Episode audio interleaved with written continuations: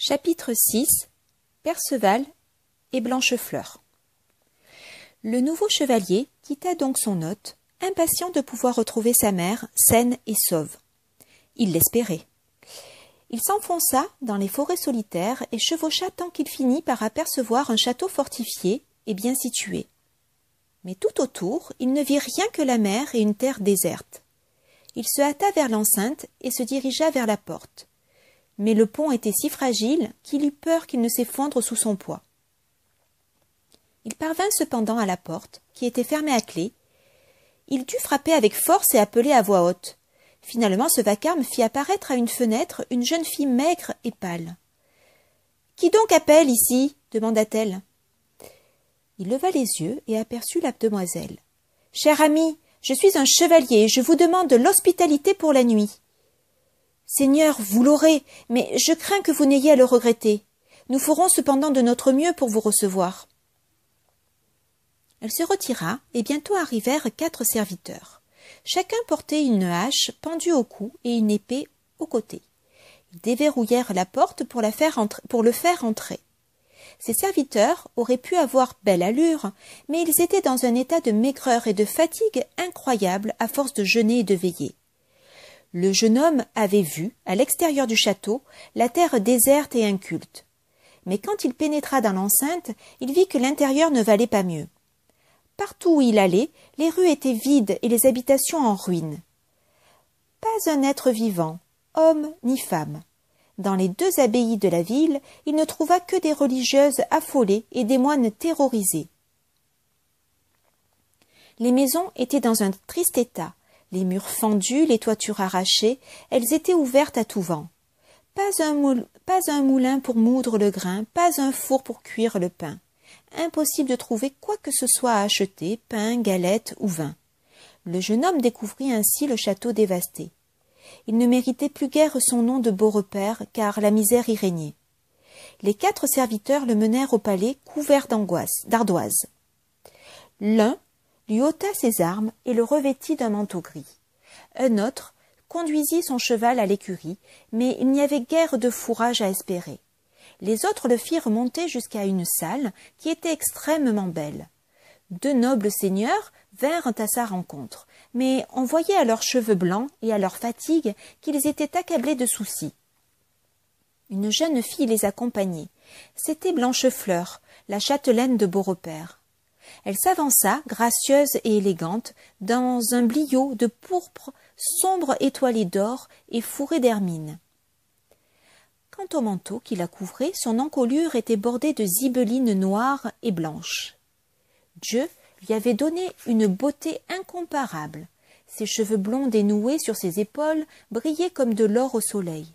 Son front était blanc et poli comme de l'ivoire, et ses yeux vifs et riants avaient l'éclat des étoiles. Son visage au teint de rose mêlait le vermeil et le blanc.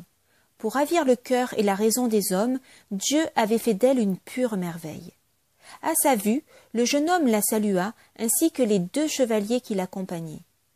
Elle en fit autant et le prit courtoisement par la main. Cher Seigneur, notre demeure ce soir ne sera pas digne d'un hôte tel que vous. Si je vous disais notre situation réelle, vous croiriez que je veux vous faire fuir. Prenez donc, s'il vous plaît, cet hébergement tel qu'il l'est, et j'espère que Dieu vous en donnera un meilleur demain. Blanchefleur l'emmena par la main dans une belle chambre au plafond richement décoré, et lui fit prendre place sur un, sur un lit recouvert de soie brodée. Les voilà donc tous les deux côte à côte. Plusieurs chevaliers les rejoignirent dans la pièce et s'installèrent par petits groupes. Ils voyaient le jeune homme assis à côté de leur dame sans dire un mot. En fait, celui-ci se retenait de parler, car il se souvenait de la recommandation de Cornement. Et les chevaliers présents chuchotaient entre eux. Mon Dieu, ce chevalier serait-il muet? Ce serait grand dommage, car il est fort beau et s'accorde très bien avec Notre-Dame. S'ils n'étaient pas muets tous les, deux, ils iraient parfaitement ensemble. Dieu semble les avoir faits l'un pour l'autre. La demoiselle attendait qu'il s'adresse à elle, mais elle finit par comprendre qu'il ne dirait jamais un mot si elle ne parlait la première. Elle commença donc aimablement. D'où venez-vous, donc, cher Seigneur Demoiselle, j'ai couché chez un noble vavasseur qui m'a très bien accueilli. J'ignore le nom du château, qui était pourtant fort beau, avec ses cinq tours, une grande et quatre petites. Mais je sais bien que ce noble seigneur se nommait Gornement de Gorte. Ah, cher ami, vos paroles courtoises me plaisent infiniment. Vous avez bien raison de parler de sa noblesse. Sachez que je suis sa nièce. Il vous a certainement accueilli avec joie et généreusement comme il sait le faire. Mais ici vous ne serez pas reçu comme il se doit, car la famine règne. Pour ce soir, il n'y aura au souper que six miches de pain qu'un religieux très pieux m'a fait envoyer aujourd'hui. Avec cela, un petit tonneau de vin cuit et un chevreuil qu'un de mes serviteurs a tué d'une flèche ce matin. Elle ordonna donc qu'on dresse les tables. Ils s'assirent pour dîner. Le repas dura peu, mais ils le mangèrent de bon appétit. Après quoi ils se séparèrent. Certains allèrent dormir et d'autres monter la garde on prépara dans la salle le lit où devait dormir le chevalier. Tout fut fait pour son, pour son confort de beaux draps blancs, une couverture précieuse et un oreiller pour reposer sa tête. Le chevalier resté seul s'endormit aussitôt d'un sommeil paisible. Mais la jeune fille, enfermée dans sa chambre, ne trouvait pas le repos. Pendant que lui dormait en paix, elle se tourmentait en proie à une bataille qui la faisait s'agiter dans son lit. Finalement, elle prit la décision d'aller parler à son hôte et de lui livrer ses soucis. Elle revêtit sur sa chemise un court manteau de soie pourpre, et elle se lança dans l'aventure car c'était une femme hardie et courageuse. Ce n'était pas l'amour qu'elle cherchait en venant trouver le jeune homme, mais un ami loyal, prêt à l'aider. Blanchefleur sortit de sa chambre, tremblant de peur, et s'approcha en pleurant du lit où le chevalier dormait. Elle s'agenouilla à côté de lui, pleurant si fort que ses larmes coulaient sur le visage du jeune homme. Celui-ci s'éveilla, sentant sa face mouillée, et l'aperçut agenouillée devant son lit. Courtoisement, il l'attira à lui et la prit dans ses bras. Belle amie, que voulez-vous? Pourquoi êtes-vous ici? Ah. Noble, noble chevalier, pitié, pour l'amour de Dieu, ne vous imaginez pas que je cherche à commettre quelque folie en venant vous trouver ainsi presque nu. Aucune pensée basse et vile n'habite mon, esprit. Nulle créature au monde n'est plus infortunée que moi. Chaque jour qui se lève m'apporte le malheur, mais cette nuit est ma dernière nuit de souffrance. Demain sera mon dernier jour, car je me tuerai de ma main. Ma situation est désespérée. J'avais dans ce château plus de trois cents chevaliers, il ne m'en reste plus que cinquante. Les autres ont été tués ou faits prisonniers par le sénéchal de Clamadeux des îles et les prisonniers ont tout à craindre, car Clamadeux est un homme cruel. Quelle douleur pour moi, tant de chevaliers sont morts pour me défendre. Le château a été assiégé pour un hiver et tout un été. Nos forces n'ont cessé de diminuer et nos vivres sont épuisés. Demain, si Dieu ne nous vient en aide, ce château devra être rendu, et moi avec, comme captive. Je serai livrée à Clamadeux, mais je me tuerai avant. Clamadeux pense m'avoir, mais il ne mourra jamais que morte, car je garde dans un écrin un couteau d'acier fin que je, me que je me plongerai dans le corps. La malheureuse jeune fille, sur ces mots, allait regagner sa chambre, mais elle avait semé dans le cœur du jeune homme le désir de livrer bataille pour la défendre, elle et les siens. Il ne voulut pas la laisser partir ainsi. Cher ami, séchez vos larmes, ne pleurez plus. Venez vous allonger à côté de moi et reprenez courage. Dieu vous accordera peut-être demain une journée meilleure que vous ne le pensez. Il la prit contre lui et l'embrassa. Ils passèrent ainsi la nuit côte à côte dans les bras l'un de l'autre. Chapitre 7 Perceval sauve Beaurepaire. Au matin, le jeune homme se leva, bien résolu à porter secours à la jeune fille désemparée qui avait demandé son aide. Belle amie, lui dit-il, je ne quitterai pas ces lieux sans y avoir ramené la paix. Je vais aller trouver là dehors votre ennemi et le défier en combat singulier. Mais si je l'emporte sur lui, je vous demande de m'accorder votre amour en récompense. Je ne souhaite pas d'autre salaire. Seigneur, il serait bien mesquin de ma part de vous le refuser. Mais je ne veux pas que pour gagner mon amour vous alliez mourir pour moi. Ce serait un bien grand dommage, car vous êtes trop jeune pour livrer bataille à un chevalier tel que Clamadeux des îles. Il est grand, fort et solide comme un roc, et vous ne pourrez tenir contre lui. C'est ce que vous verrez aujourd'hui même. Je ne renoncerai à ce combat pour rien au monde. La jeune fille était affligée de le voir courir un tel danger. Toutes et tous dans le château le supplièrent de ne pas aller affronter un homme que nul n'avait vaincu jusque-là. Mais le garçon demanda qu'on lui apporte ses armes et qu'on lui ouvre la porte. Les autres l'aidèrent à s'équiper et à monter à cheval, mais tous étaient bien inquiets. Seigneur, que Dieu vous vienne en aide aujourd'hui, et qu'il punisse Clamadeux qui a dévasté tout ce pays. Ils l'accompagnèrent ainsi, en pleurant jusqu'à la porte de la ville. Quand ceux de l'armée ennemie le virent, ils le montèrent à leur chef, ils le montrèrent à leur chef qui était assis devant sa tente. Clamadeux était bien certain qu'on lui livrerait le château dans la nuit, à moins que quelqu'un ne sortît pour l'affronter en combat singulier. Il était sûr d'avoir conquis le château et le pays tout entier. Quand il vit le jeune chevalier, il se fit armer sur le champ, enfourcha un solide cheval et vint l'interpeller.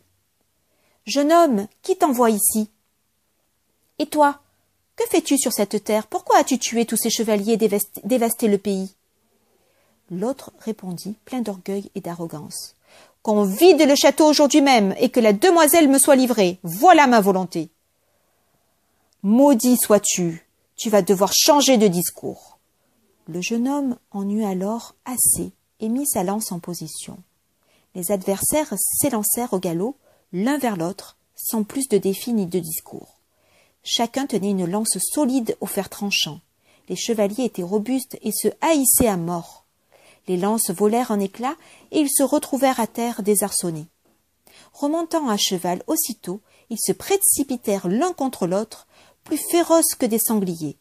La colère et la rage rendaient terribles les coups d'épée qu'ils se donnaient sur leurs hommes et leurs écus. Mais à la fin, Clamadeux tomba au sol, blessé au bras et au côté. Le jeune homme mit pied à terre et courut vers lui, l'épée levée.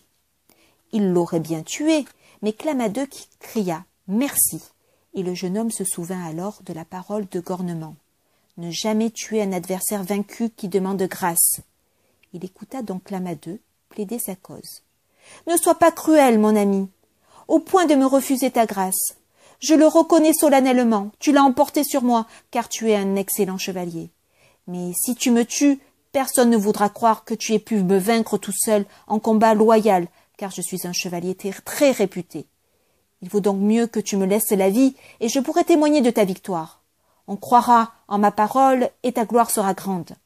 Et si tu as un seigneur à qui tu dois reconnaissance pour un don ou un service, envoie-moi auprès de lui. J'irai me constituer prisonnier et le servirai fidèlement. Je ne demande pas mieux. Sais-tu où tu vas aller? À ce château. Tu te mettras à la merci de la belle jeune fille qui est mon amie, et tu ne chercheras plus jamais à lui nuire. Tu veux ma mort, répondit l'autre. Elle m'arracherait la vie si elle me tenait, car j'ai moi-même tué de nombreux chevaliers de son domaine. N'as-tu donc pas un autre ami? Alors le jeune homme lui proposa de se rendre chez le noble seigneur Gornement, qu'il avait reçu dans son magnifique château. Mais reconnaissant ce nom, son adversaire s'écria. C'est un lieu plus redoutable encore. Au cours de cette guerre, j'ai tué l'un des frères de ce seigneur. Tue-moi plutôt toi-même, car si tu m'envoies là-bas, ma mort est assurée. Tu iras donc alors dans l'état où tu es à la cour du bon roi Arthur. Tu le salueras de ma part et tu le feras présenter la jeune fille que le sénéchal Queux a frappée parce qu'elle avait ri en me voyant. C'est à elle que tu, que tu te rendras prisonnier et tu lui diras bien que, s'il plaît à Dieu, je la vengerai de l'affront qu'elle a subi à cause de moi. Clamadeux accepta toutes ces conditions. Il dut ensuite promettre que dès le lendemain, avant qu'il ne fasse jour, il ferait libérer tous les prisonniers qu'il retenait dans ses tours.